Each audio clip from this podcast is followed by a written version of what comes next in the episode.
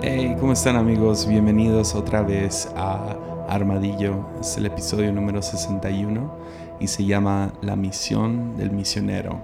Y tengo como invitado especial a mi papá, el pastor Diego Hansen.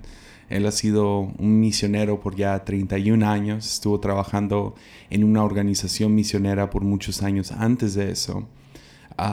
Entonces ha sido, no sé...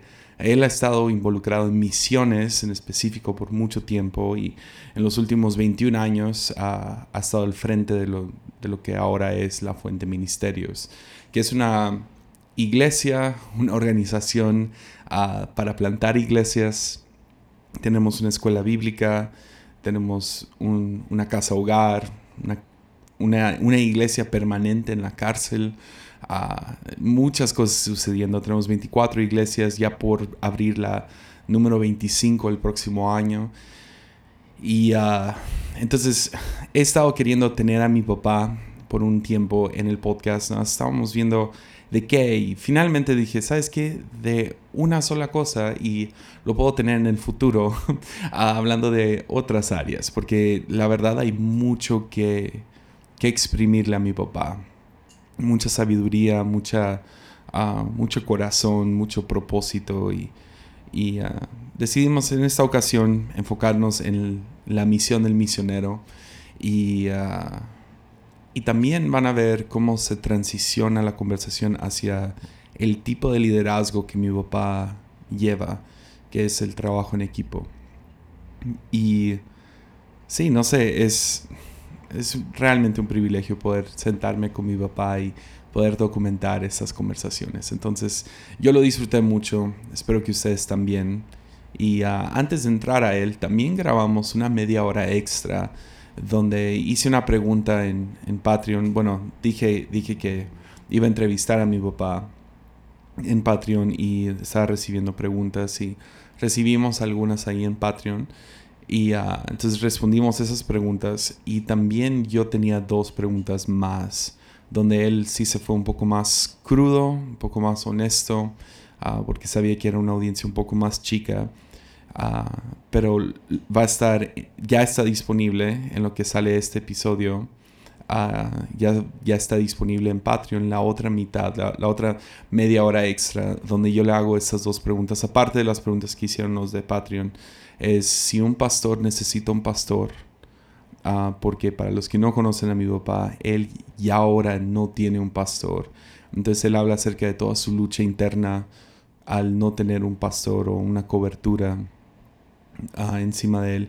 Y sí, me encantó su respuesta. Creo que va a ayudar a mucha gente que está luchando con ese concepto. La segunda es de que te arrepientes en el ministerio. Y ya... dio una respuesta tan buena. Entonces, esos están disponibles en... esos 30 minutos están disponibles en Patreon para todos aquellos que apoyan este podcast con $20 o más. No, $5 o más. Eso no fue a propósito. pero sí, y otra vez, muchas gracias a todos los que apoyan este canal a través de compartirlo, de presentarlo a sus amigos y... Estamos viendo la audiencia crecer y eso me emociona mucho. Y también todos los que apoyan económicamente este podcast. Entonces, espero que disfruten este episodio. Con ustedes, mi papá, el pastor Diego Hansen.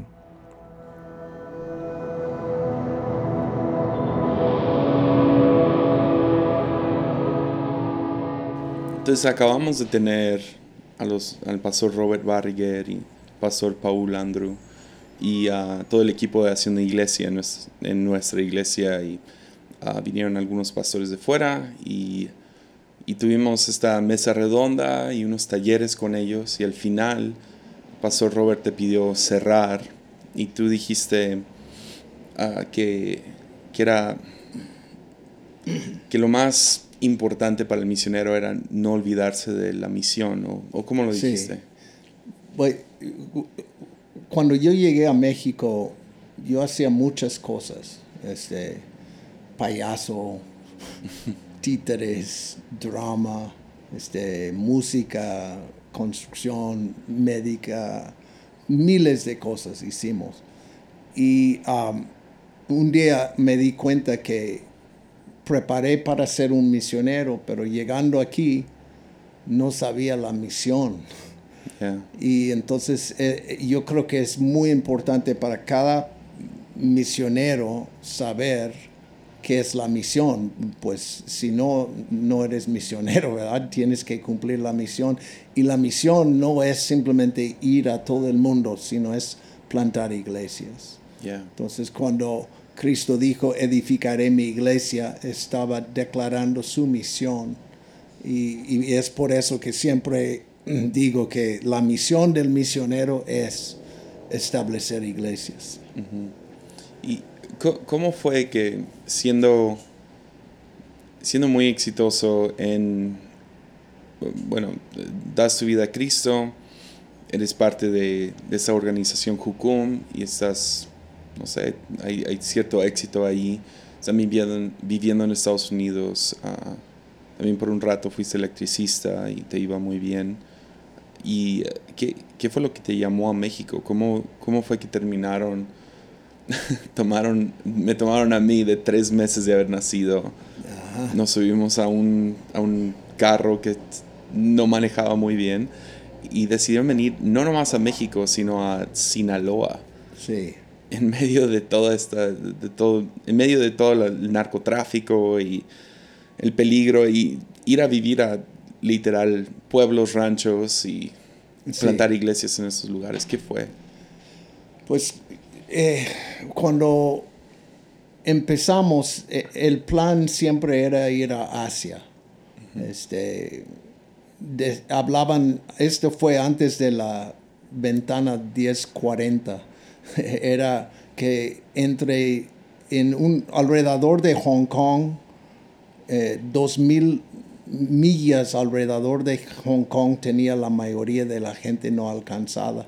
Entonces quisimos enfocarnos allá en Asia, pero algo pasó. Estando en JUCUM decidimos traer equipos y yo estuve en Los Ángeles, entonces venimos a México. Y eso fue mi error, porque al principio no me gustó México. No fue suficiente exótico para mí como misionero. Yo quería ir a lugares muy diferentes y todo el mundo venía a México. Pero ya que llegué, digo, eso fue mi error, porque al conocer mexicanos, me enamoré de México. Yeah. Y entonces llegamos a un punto de transición en nuestras vidas y yo estuve viviendo en el infierno, en la casa de mis suegros. Y entonces me quedé como no sabía qué hacer y estuve muy frustrado. Había intentado conseguir trabajos en iglesias y diferentes cosas. Nada estaba funcionando.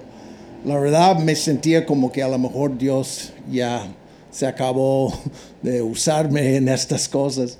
Pero fue Dios dirigiendo mis pasos, ¿verdad? Y yo salí con Mary Jo, mi esposa, a un McDonald's.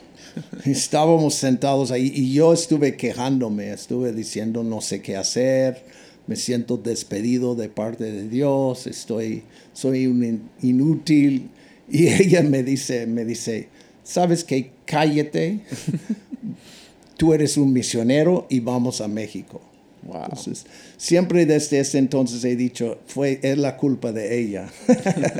Entonces, pero es lo que tomamos la decisión, pero no tuvimos dinero, no tuvimos ni un carro. Yo había comprado un pickup, pero ese pickup era un desastre. Era parte de una prisión de delincuentes. Okay. Y habían raspado profundamente en el carro groserías. Oh, wow. Por todo el carro. Entonces yo lo tuve que pintar, no pude manejar un carro así. insultando a todo el mundo. Entonces lo lijé y lo pinté. En la noche un gato brincó sobre el camioneta. Entonces dejó su pelo en la pintura. Entonces esa camioneta fue un desastre. Yo me acuerdo, no tenía volante, dirección era manual, entonces muy duro de manejar. Yo dije, no puedo ir a México en esto. Entonces, pero experimentamos milagros, pues tardaríamos todo el tiempo hablando de los milagros. Pero por fin conseguimos un carro LTD de Ford.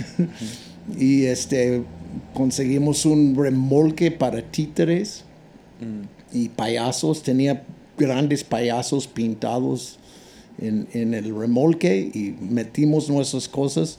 Y como habíamos venido a Sinaloa cada viaje, conocimos gente en Mazatlán y es donde decidimos llegar y estuvimos ahí en Mazatlán. La primera casa donde tú fuiste de bebé estaba pero infestada de alacranes en el patio y vivimos mortificados de que como un bebé que nos iba a picar. Y esta casa me querían subir la renta 30% cada 6 meses.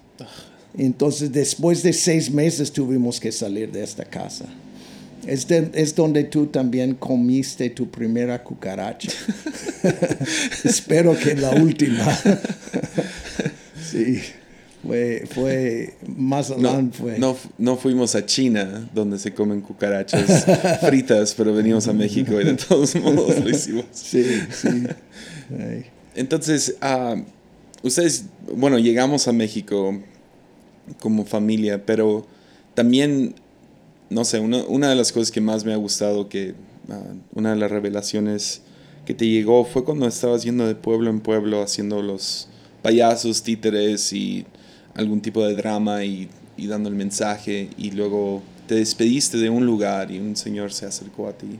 Sí, bueno, estuvimos en Sinaloa, en un pueblo en la sierra, y después de un tiempo muy exitoso con nuestro programa que hacíamos, ¿verdad?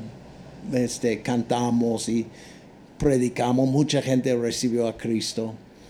Y al final había un hombre parado, un viejito, y fui a despedirme y le dije, gracias a Dios.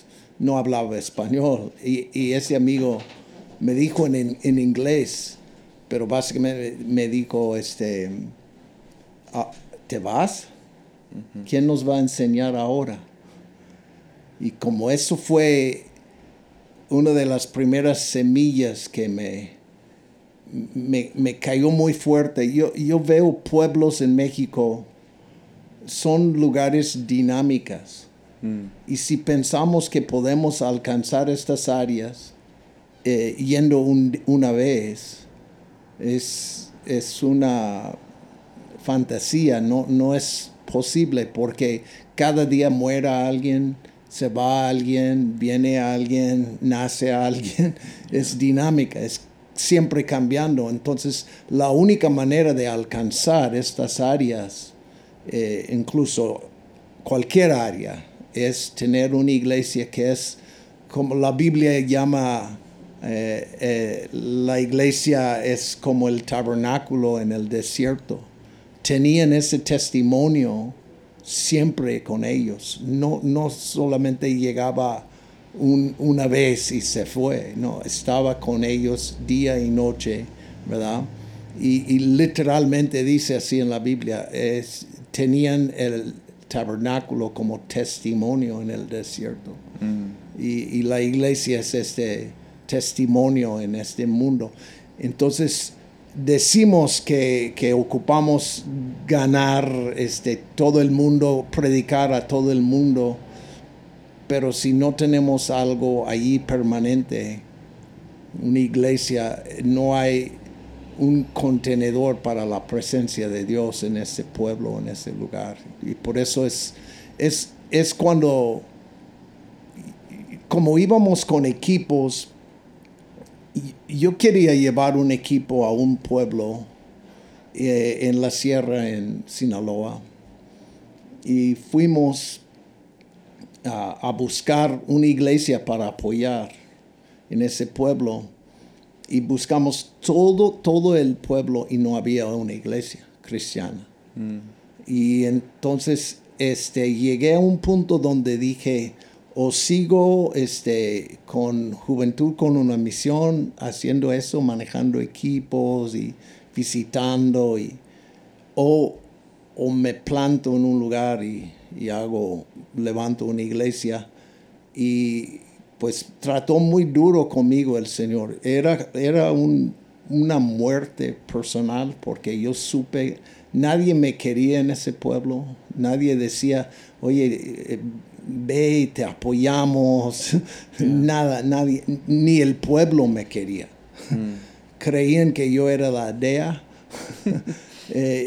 Por los primeros 3 años batallé con eso, porque no me querían. Me decían, ese pueblo no te quiere, ve a otro. Y eso fue mi primer reto en plantar una iglesia. Así había ayudado en la plantación con equipos antes, pero esta fue cuando yo fui y empecé a plantar iglesia. ¿Cómo se llamaba ese pueblo? San Ignacio, Sinaloa. Mm. Sí. Y San Ignacio es una cuna de la siembra de marihuana, de amapola. Uh-huh. Entonces, en la sierra arriba de ese pueblo pasamos campos de amapola, por ejemplo. Vimos marihuana creciendo en los arroyos donde pasábamos por burro o mula. Se les caían las semillas. Sí, caían las semillas de las bolsas y crecían solo. Wow. Tú vas a un pueblo allá arriba y una señora rápidamente esconda sus plantas. Yeah. Porque piensa que uno es la DEA o algo. Pero sí estuvo muy difícil morir a mi propia ambición, la verdad. Yeah. Supe que no iba a ser un gran orador, un gran misionero que levanta. Era un lugar muy deprimido para hacer eso. Plantamos en un pueblo, en una calle, rentamos una casa. Y después de nuestro tiempo allí, en esta calle, cada casa había perdido varias personas muertas. Uh-huh. En violencia o en accidentes. Éramos la única casa en la calle que no tenía que experimentar una tragedia. Era un lugar bastante difícil. Uh-huh. Pero pues sí logramos, después de 5 años, logramos tener ya una iglesia establecida. Conseguimos terreno, edificamos un lugar y todavía existe la iglesia. Sí, hoy en día no sé si es cómo funciona el internet y microondas o lo que sea, y estamos viendo, y luego, no sé, estamos viendo iglesias que se plantan crecer muy rápido. Sí. Y entonces es fácil, por lo menos para la próxima generación, estoy viendo como que si no llego a tal cantidad de gente en mi iglesia o tantos seguidores en Instagram de nuestra iglesia o lo que sea, entonces soy un fracaso. Sí. ¿Qué le dirías a alguien que lleva años plantando una iglesia y no está creciendo como algunas iglesias que vemos? Sí. Realmente, no sé, parecen como palomitas, ¿no? Les pones un poco de calor y ¡puf!, nomás explotan. Sí. ¿Qué le dirías a alguien que ahorita está en un lugar difícil, que que ha estado trabajando duro. Y yo creo que el problema vuelve a la misma cosa que mencionaste. El problema es que estamos definiendo mal la misión. Mi misión no es tener un gran ministerio. Esta es ambición propia y es algo malo. Yeah. Pero si mi misión es establecer una iglesia, entonces si 2 o 3 se reúnen en su nombre en un lugar, tú has logrado la misión. Y es cuestión de, sí, todos queremos crecer y queremos añadir mucha gente a las iglesias, pero la misión es plantar, yeah, es tener una iglesia, y si crece o no, todavía tenemos que lograr la misión. Y yo no vivo para decir, soy el mejor pastor o tengo más gente que el otro. Estos no son mis motivos. Mi motivo es juntar 2 o 3, organizarnos en una manera de que 2 o 3 se reúnen en su nombre. Uh-huh. Que gente aman a Dios y aman a su prójimo. Yeah. Es básico, pero es sencillo. Entonces, yo digo que muchas veces llevamos cargas que ponemos sobre nosotros mismos. El llamado es ir a todo el mundo y hacer discípulos, ¿verdad? Yeah. Entonces, si estás haciendo discípulos, si estás entrenando gente, estás levantando gente. Y mira, la verdad es que aquí en muchas áreas es muy difícil comparar una iglesia en la ciudad con una iglesia en los pueblos. Uh-huh. En los pueblos son áreas deprimidas, la verdad. No tienen recursos, no tienen gente estable que se queda. Todos se van. Uh-huh. Y es muy difícil para un pastor sentirse como exitoso, yeah, cuando se te va la gente. Entonces, puede ser que una iglesia es una buena cuna, uh-huh, para preparar gente que se van a otro lugar. Yeah. Y pues es algo humillante, es difícil para nosotros como hombres, pero puede ser que ese pastor que se siente que no es exitoso, su éxito es en sembrar gente en iglesias que sí son exitosas, yeah, en números, digo. Uh-huh. No sé, sí. Y ahora, sería fácil malinterpretar lo que estás diciendo y decir, pues si nomás estoy aquí, estoy haciendo mi trabajo, soy fiel a lo que estoy haciendo, entonces estoy bien. Sí. Pero ahora lo contrastas con esos primeros años en San Ignacio y ahora vivimos en Tepic, lo cual yo considero un pueblo sobrecrecido. Sí. Pero todavía tiene un poco esa mentalidad, o el ambiente es un poco más de pueblo. Cualquier persona exitosa, lo primero que quiere hacer es salir de aquí, sí, ir a otra ciudad que las cosas están no sé, tienen cierta viada, ¿no? Sí. Pero ahora estás en Tepic y la iglesia no ha dejado de crecer por 21 años. Sí. Y ahora tienes, sí, alrededor un promedio de 1,800 a 2,000 personas en domingo. Tenemos iglesias plantadas por toda esta región y que ahora los añades todos y son miles de personas. Y entonces, al mismo tiempo, o sea, tienes este juego de comparación y te puedes sentir como un loser, como, sí, un perdedor, porque esa iglesia de allá creció muy rápido. O tienes el otro lado, tienes el lado de comparación, pero también tienes el otro lado que es, sí, nomás conformarte con lo que tienes. Sí, sí, porque otra meta que es muy clara en la Biblia es que tenemos que llevar fruta. Yeah. Y Cristo dijo mucho. Yeah. Es la voluntad de Dios que llevemos mucho fruto. Yeah. Entonces, lo que quizá no hice muy claro es, si estás en un lugar y nadie está siendo salvo, uh-huh, y nadie está llegando, sí, esto es, debe deprimirte. Debes, yeah, de llorar como Ana en la Biblia, yeah, por tu falta de fruto. Yeah. ¿Verdad? Es sin duda alguna.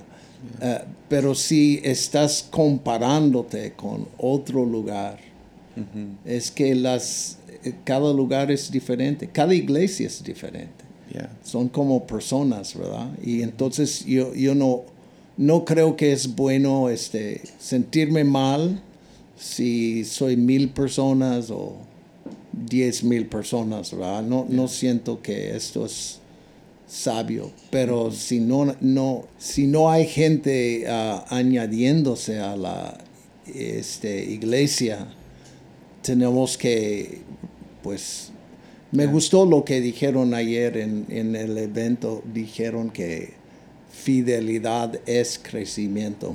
Me gustó, yeah, esto mucho, porque es simplemente decir soy fiel, pero si no estás avanzando, uh-huh, pues sí, tenemos que ser duros con nosotros mismos y ser honestos.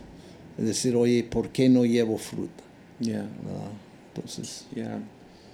Y obviamente, estando en estos lugares, tienes un montón de historias tienes muchos milagros que contar. Uno de mis favoritos es el señor que estaba con fiebre. ¿Podrías contar esa historia? Sí, es que una vez en San Ignacio, cuando recién llegamos, terminamos, siempre hacíamos los servicios en la calle. Entonces terminamos y llegaron, yo creo que fueron 2 niñas, pero unos niños llegaron y dijeron, me pidieron ir a orar por su papá. Decían que estaba muy enfermo y como había trabajado todo el día estuvo medio pesado, pero sí lo seguía yo solo y nos bajamos una zanja, un lugar feo, oscuro y la verdad me asustó el lugar porque había como un foco, yeah, a muchas moscas y insectos y cosas, y llegué a esta casa, un foco como dije, y entro y había un hombre en una camilla ahí, y el amigo estaba, yo creo que casi inconsciente, estaba totalmente fuera de sí. Tenía ronchas grandes en su cuerpo, en todo su cuerpo, rojas, bien feo. Y yo dije, man, se ve muy mal. Y puse mi mano sobre él para orar y la quité por el calor que sentí. Estaba, pero ardiéndose ese amigo. Y me dijeron que estaban seguros él iba a morir. Me dijeron, no, él va a morir. Entonces oré por él. Y pues no pasó nada, pero yo dije, vengo mañana en la mañana a checar. Le dije a los niños y la señora. Entonces me fui y en la mañana regresé. Y ya no era tan espantoso. Incluso fue un lugar muy bonito, los niños corriendo. Bien bonito el lugar, pero en la noche fue el susto. Y llego y le digo, ¿cómo está? Le saludé, le dije, ¿cómo está el señor? Y yo esperaba que me dijeran, no, ya falleció. Uh-huh. Y me dicen, no, está bien, se fue a trabajar. Yo, ¿cómo? Me dijeron, sí, se fue. Y le digo, ¿tú sabes que Cristo le sanó? Me dijeron, sí sabemos. Yo, ok. ¿Dónde trabaja? Me dicen, él era un teniente de la policía. Uh-huh. me dicen, él es policía, está en centro ahí donde trabajan en la estación de policía. Entonces yo dije, fui al lugar y le encontré y le dije, oye, oré por ti anoche. Y él dijo, yo sé. Le dije, ¿tú sabes que Cristo te sanó? Y me dice, sí. Le digo, yo te espero en la iglesia. Ahí estamos. Y nunca vino a la iglesia. Entonces me molesté mucho, mucho. Pero ya después estuve con mi esposa. Tú estabas en el carro. Uh-huh. Varias personas, porque yo siempre iba con muchos. Éramos como 5 o 6 personas ahí en el carro. En la camioneta, y la calle es muy oscura, y en la noche a veces la policía sacan una pequeña lámpara, uh-huh, y te dirigen a pararte para ver quién eres y qué pasa. Y yo me acuerdo que venimos muy noche, después de todo el día en el pueblo, y llegamos a una curva y vi la lamparita. Entonces me paré ahí con la camioneta, y cuando nos estacionamos salieron del bosque o de la jungla y de la selva, salieron una pareja y ella todo llorando, como su ropa un poco rota, y chale, yo dije, y la policía estaban bien como enojados, y los llevaban al carro y ya vienen con nosotros. Y yo con muchachas en el carro, bien asustado. Y llegaron y me dicen, todos bájense del carro, bájense ya. Y yo, chale. Yo siempre cuando me paraba así, yo prendo la luz del carro interior y las manos sobre el volante para que pudieran verme. Uh-huh. Entonces empezamos a salir, y es cuando sale de atrás de uno de las camionetas de la policía, uh-huh, sale este teniente, ese hombre sanado. Uh-huh. Le dice, espérate, son los aleluyas, déjalos ir. Yeah, wow. Eso pasó varias veces. Wow. Dios le sanó solo para protegernos y rescatarnos de una situación imposible. Yeah, wow. Sí, sí fue. Nunca fue a la iglesia, pero sí, Dios lo usó en gran manera. So. Entonces, junto con milagros también hubo muchas dificultades, tanto económicos como equipo, como el mismo pueblo cerrándose, enfermedad y todas estas cosas. Y esto no nomás pasó en San Ignacio, pasó en otras 5 ciudades donde plantaste iglesias. Y aún llegando a Tepic, cuando llegamos aquí, nadie nos quería aquí. Recibimos amenazas de muerte, sí, gente tratando de sacarnos del país, cosas así. Y el otro día dijiste algo que, no sé, me gustaría que hablaras un poco de esto, pero hablaste del espíritu de un mártir. Oh, sí, sí. Yeah. Sí, una de las grandes cosas que hemos enfrentado aquí en México es, y en todo el mundo, pero especialmente aquí, es lo que llamamos un espíritu religioso. No digo que es un demonio, yeah, es una persona que hace la voluntad, hace la obra de Dios, uh-huh, pero no en el poder de Dios. Yeah. Hace obras para Dios, para obtener alguna salvación en una manera.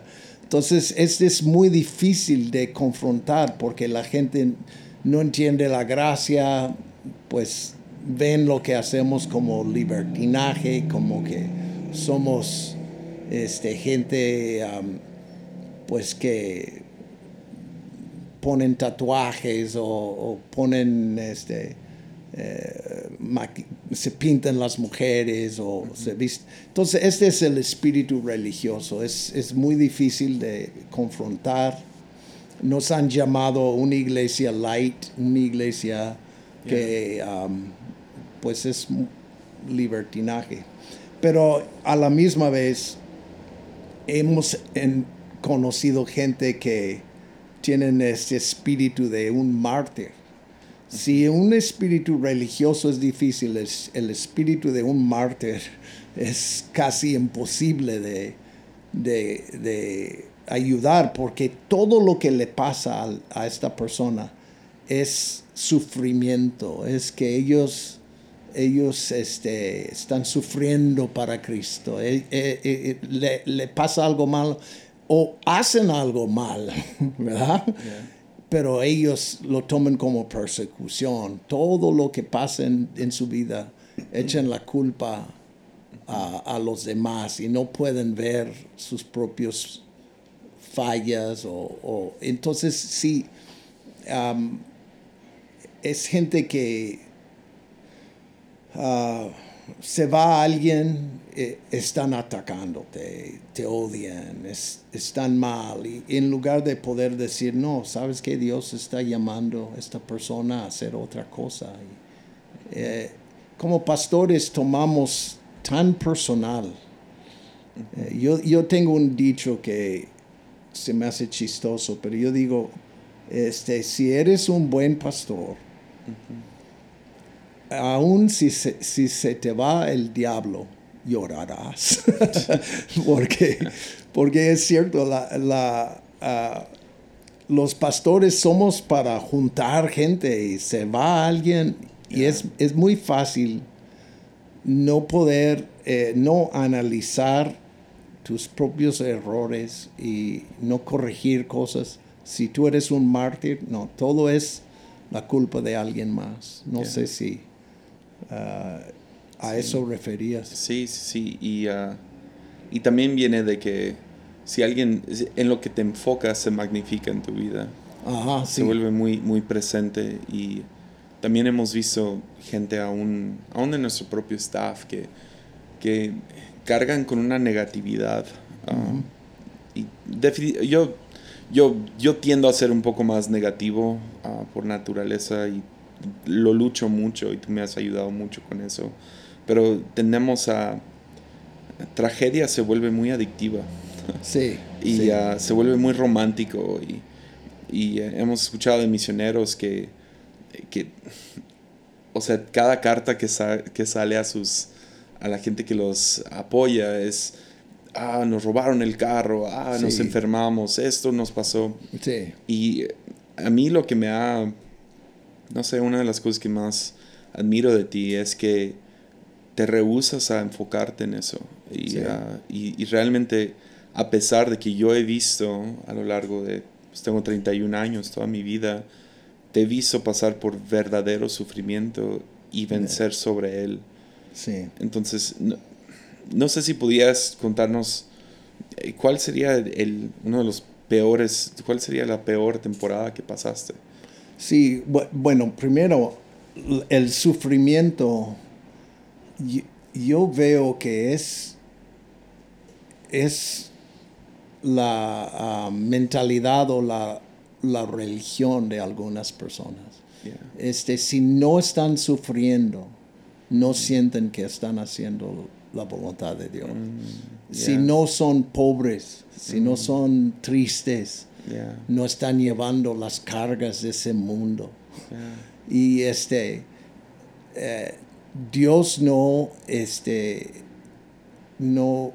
se complace en que siempre estás llorando y de luto y triste. Mm. Es como, yo me acuerdo un hombre que predicaba y cada vez decía, yo conozco una mujer de Dios, la mejor mujer de Dios en todo el mundo, su primer hijo es asesino múltiple, su segundo hijo, ¿verdad? Es violador y ella ha aguantado y ha sufrido, es como que no, suena a mí mala madre, ¿no? Yeah. Pero Yo creo que en eso tenemos que... Me preguntaste sobre cuándo hemos sufrido nosotros. Yeah. Yo creo que uno de los tiempos más difíciles fue cuando empecé la iglesia en San Ignacio. Yeah. Porque yo tenía la idea de el misionero solitario, ¿verdad? Uh-huh. Tuve todavía soy fan de un misionero de Michoacán que uh-huh. había plantado como 30 iglesias. Él solo, él iba como super macho, el amigo, bien buena onda él. Pero yo dije, yo voy a ser igual. Y empecé a ir a San Ignacio solo. Uh-huh. Y llegó en un equipo de mi iglesia en los Estados Unidos. Yo tuve que traducir, manejar, cocinar, para tener carne, por ejemplo, tuve que levantarme a las 4 de la mañana e ir a la carnicería, porque es cuando mataban la vaca del día. Me explico, era así de difícil. Yeah. Entonces, ese equipo se ofendió. Vino y se ofendió porque yo falté, la regué en muchas cosas y ellos se fueron. Y entonces, yo estuve en la iglesia. Allí había logrado juntar como 30 jóvenes en una casa de una muchacha católica que vivía en el pueblo. Y un día me levanté muy enfermo, me sentía muy mal, tuve fiebre, pero tú sabes que el verdadero misionero va a pesar de cualquier dificultad. Y yo dije, me voy. Y fui al pueblo y llegando para el servicio, solo había 3 jóvenes. Uh-huh. Y le dije a la muchacha, ¿qué pasó? Y me dice que el sacerdote católico había predicado contra mí. Yeah. Me llamó una secta y dijo que él prohibió a los jóvenes venir a mis reuniones. Uh-huh. Y después dijo, incluso, por favor no regreses a mi casa. Entonces perdí la iglesia. Ya llegando en la noche, el día siguiente descubrí que tuve tifoidea. Y en el mismo momento me llama el pastor de misiones de mi iglesia, mi apoyador principal. Y dijo, ¿sabes qué? Tenemos que reevaluar tu apoyo porque esta gente que fue contigo llegó y registraron muchas quejas. Y entonces perdí mi salud, mi dinero y la iglesia en un solo día, básicamente. Yeah, wow. Y eso fue bastante difícil. Hay listas de tiempos... pues perdiendo todo lo que he invertido, he dado y yeah. Pues esto aprendí muchas cosas en ese día. ¿Y qué fue lo que aprendiste? Sí, bueno, en este caso yo después fuimos a los Estados Unidos y estuvimos viajando. Llegué a una iglesia y se me acerca un joven, un hombre que decía que tenía una visión de mí. Uh-huh. Y yo dije, atrás de mí Satanás. Yo no quería, andaba muy cansado, pues sanándome de la tifoidea y uh-huh. estas cosas. Y me dice, no, lo que pasa es que es bueno, la visión es buena. Y yo dije, ok, dámela. Y él me dice, yo te vi corriendo contra un dragón con una lanza en tu mano.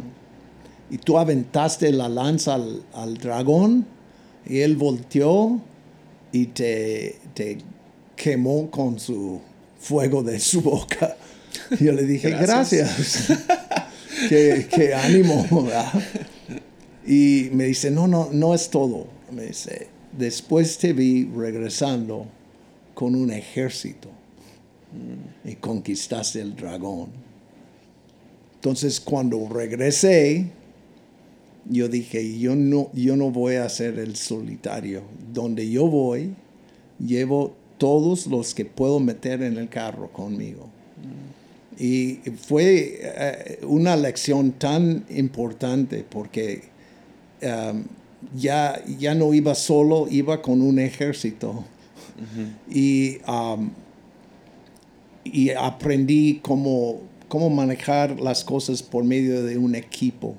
No por ser el estrella, el gran pastor y profeta del grupo, sino de poder realmente trabajar en equipo. Uh-huh.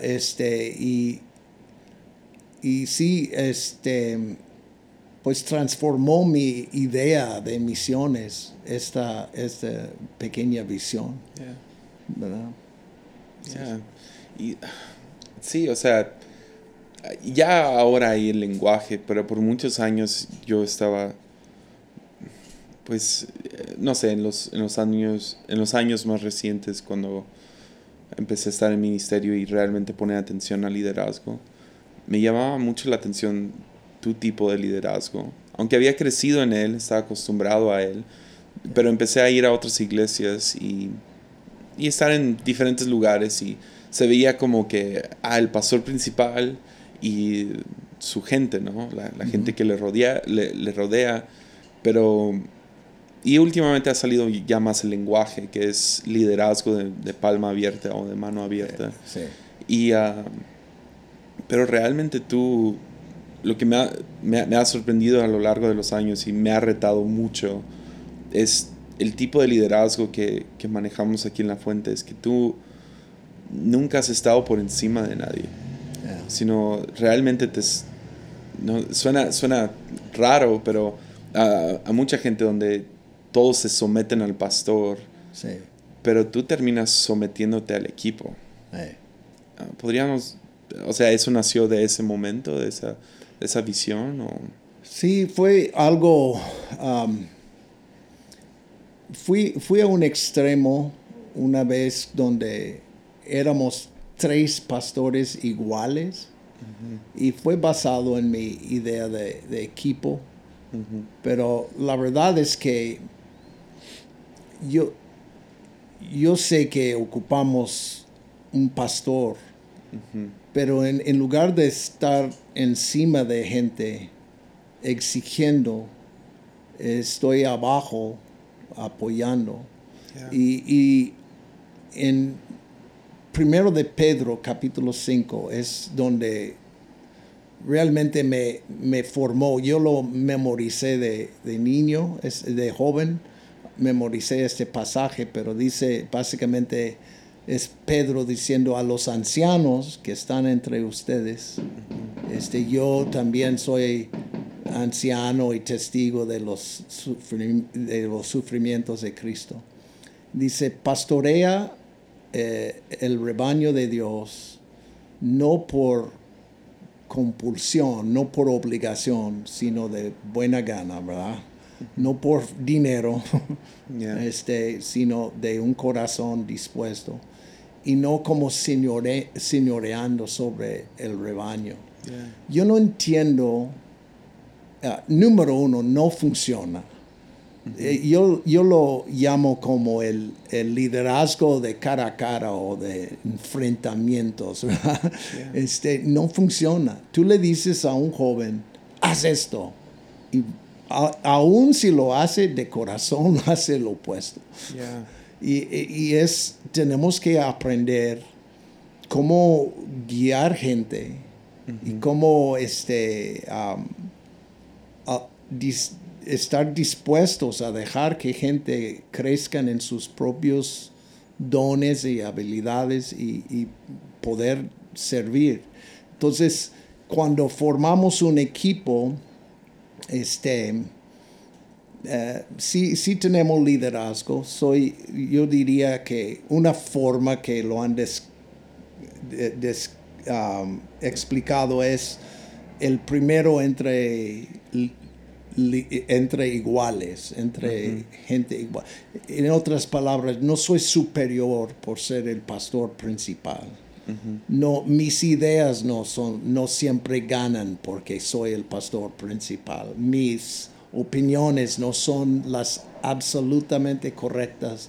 No soy inefable, sino yo tengo que tomar mis ideas uh-huh. y ponerlas sobre la mesa como todos los demás. Yeah. Y entonces, si no puedo conseguir unidad en ese equipo de líderes, uh-huh. ¿cómo voy a conseguir unidad en la iglesia? Yeah. ¿Verdad? Si no puedo convencer. Y eso es difícil, uh-huh. pero primeramente como equipo, somos comprometidos al equipo. Uh-huh. En otras palabras, si tú me ofendes, no me voy. Yeah. Es como un matrimonio, ¿verdad? Aunque me cae gorda lo que hace la otra persona, a veces tengo que mantener mi compromiso. Y si hay compromiso, puedo tener conflictos. Yeah. Si lo que yo digo es absoluto y todos tienen que simplemente someterse a esto, uh-huh. No es un equipo. Yeah. Un equipo tiene voz, pero tampoco tenemos que vivir sin liderazgo, sin dirección.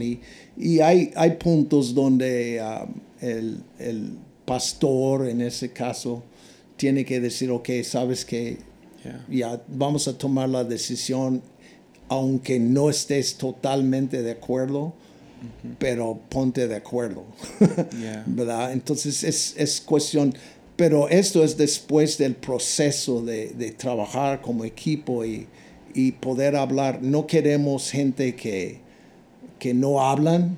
Uh-huh. Y tenemos un dicho en el equipo que he dicho por años, y es cuando es un buen equipo, todo es tuyo y nada es tuyo. yeah. Te sientes como que, man, no puedo decir nada. Pero es que tenemos que ver cosas más en plural. Mm. No estoy aquí para levantar mi ministerio, para mi propia ambición. Estoy aquí para levantar una iglesia. Una iglesia son 2 o 3 yeah. reunidos en su nombre. El equipo es el liderazgo de ese 2 o 3. Mm-hmm. Y si nosotros estamos como líderes reunidos en su nombre, yeah. Él está en medio de nosotros y nos sometemos el uno al otro. Yeah. Es algo muy, muy importante. Algunos pueden decir, sí, pero tú eres el pastor principal. Yeah. Pero la verdad es que tienen que vivir lo que vivo, porque yo no gasto dinero sin ponerme de acuerdo con el equipo. Yo no voy y compro un nuevo sonido para la iglesia. Yeah. No, tenemos que tomar estas decisiones juntos. Uh-huh. Cada año hacemos un presupuesto y lo uh-huh. aprobamos como equipo de pastores. Yeah. Entonces, estas son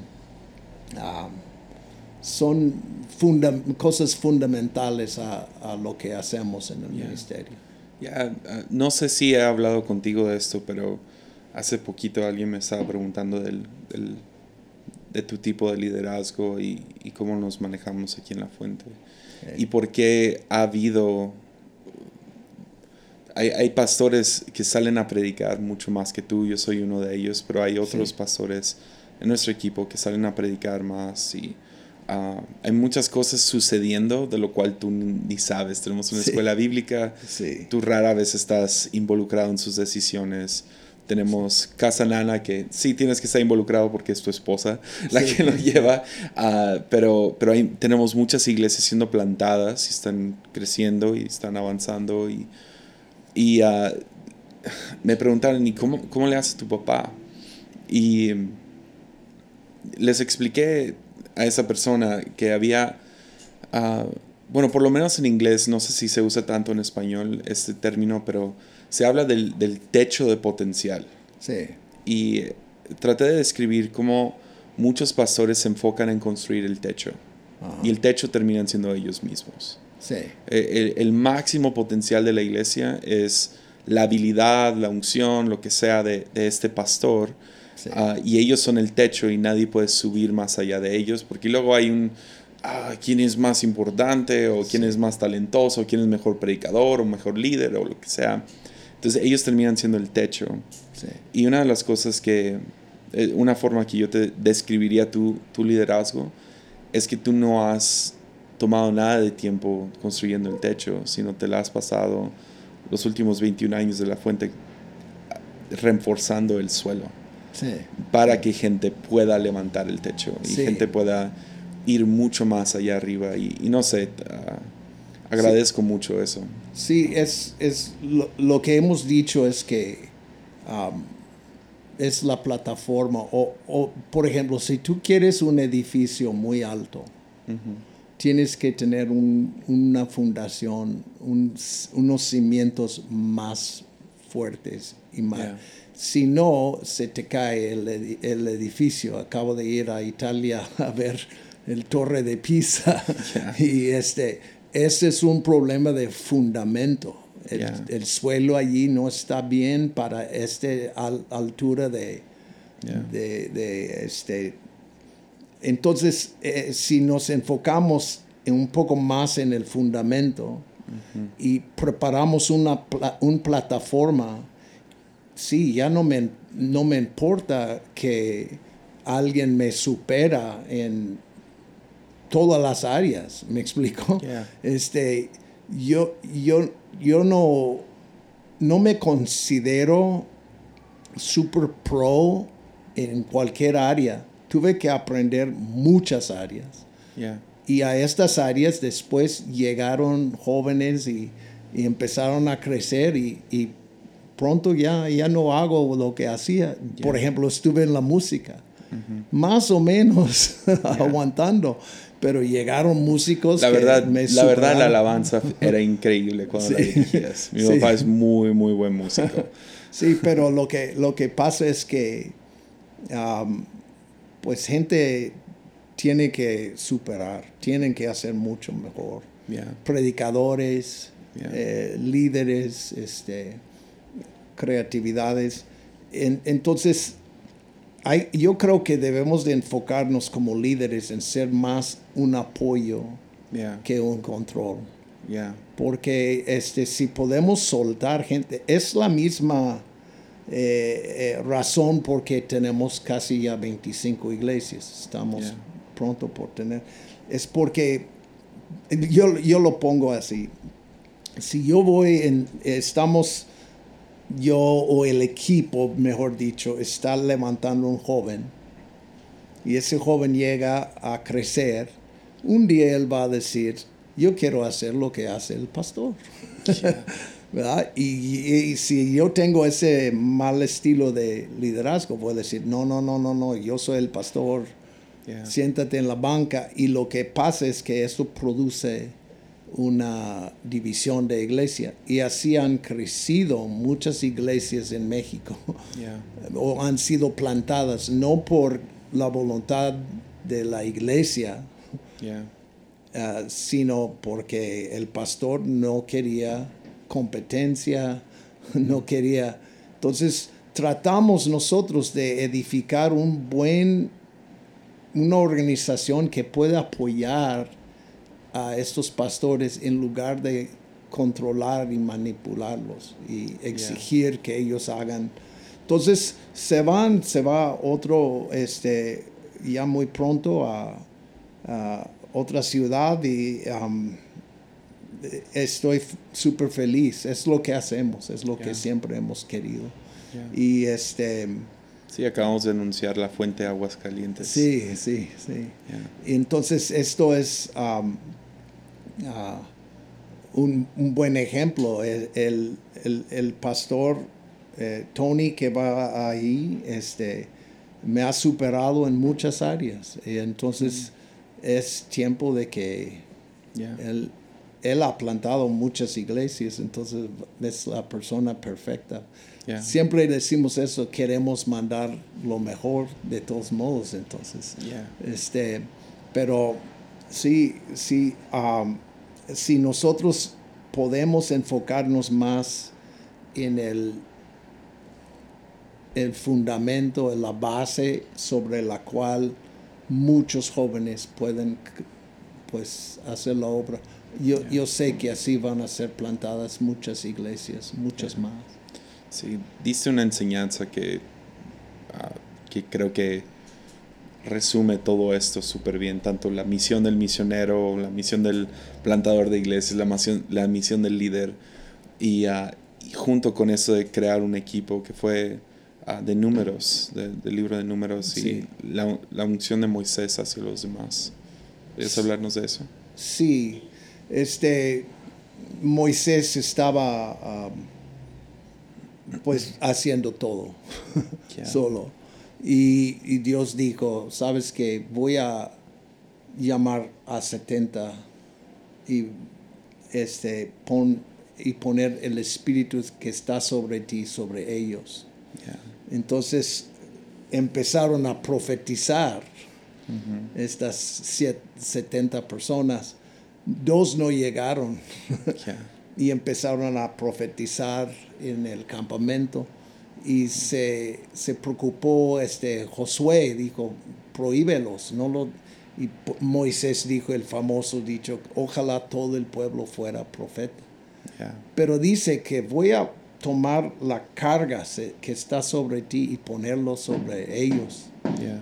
Y me gusta esto porque siempre cuando pensamos en profecía es como, este hombre es un profeta y él está por encima de todos. Por encima de todos, y yo creo que ahí está el ejemplo de está señoreando sobre todos, él dice algo.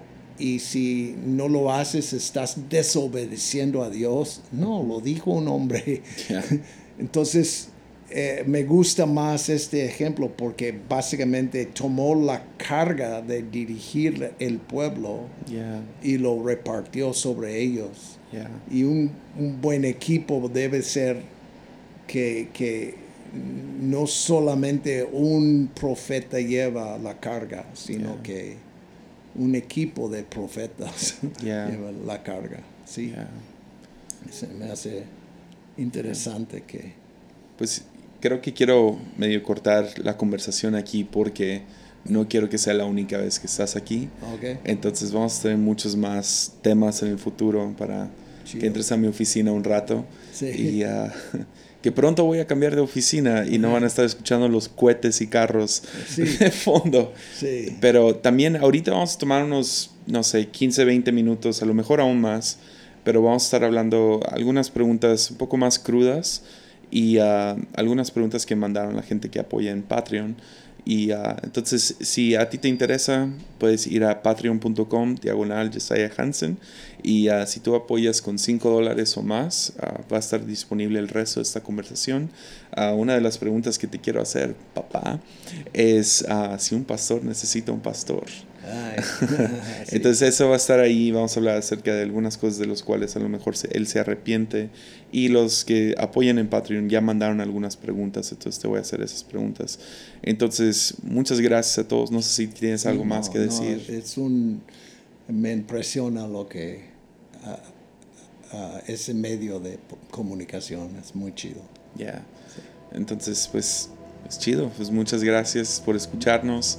Y si quieren escuchar más del Pastor Diego, pueden seguir el podcast de La Fuente. Ahí están todas las predicaciones semanales. Y seguirnos ahí. Sí. Y nos vemos la próxima semana. Ánimo.